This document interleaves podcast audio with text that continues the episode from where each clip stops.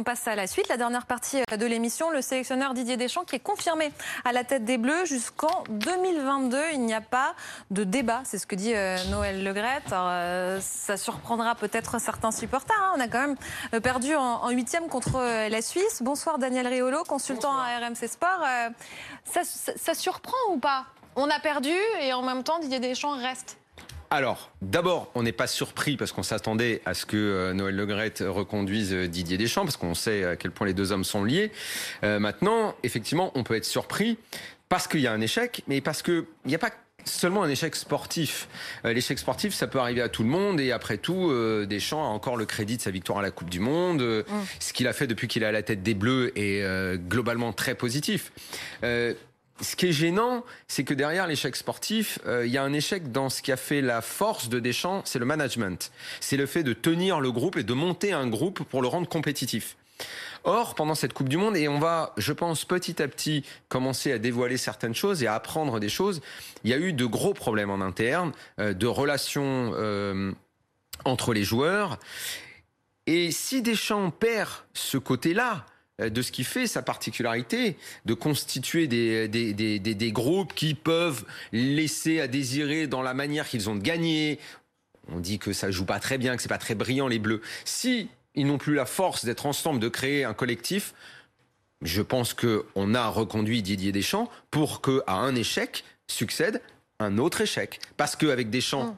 on ira vers un autre échec en 2022. Je peux vous le signer dès maintenant. Griezmann et Mbappé sont en froid. C'est ce que j'allais vous demander. Qu'est-ce qui fait que ce groupe qu'on a tant aimé et qui nous a fait rêver aujourd'hui est déstabilisé? Il s'est passé quoi? Les, relations se, détériorent. Le caractère, le caractère de Mbappé, qui était euh, le jeune, euh, comme on le surnommait, Golden Boy du football français en 2018, quand il a commencé à vouloir s'affirmer ce qui est après tout euh, peut-être logique. Il a le droit euh, d'être euh, d'être ambitieux et de se voir en patron de l'équipe.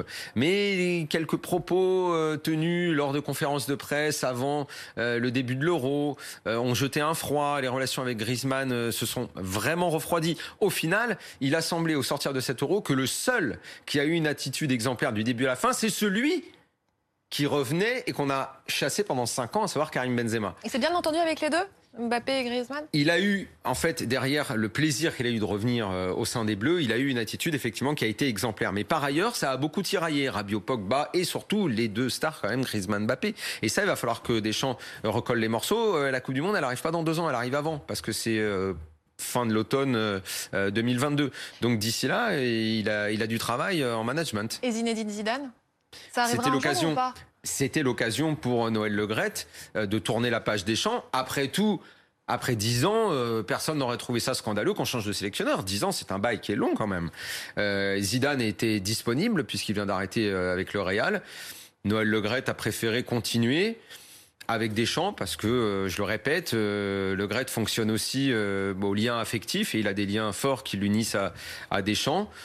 Il pense à sa propre euh, époque, à lui. Euh, la fin de l'époque Le Gret, ce sera avec Deschamps et celui qui me succédera euh, avec Zizou En 2022, il sera encore en fonction, Noël Le Gret. Il peut être l'homme qui a placé Deschamps et qui a été champion de monde avec Deschamps, et il peut être celui qui va au bout avec Deschamps et qui nommera Zidane. Sauf si Zidane, d'ici là, a trouvé un club ce qui est quand même envisageable malgré tout.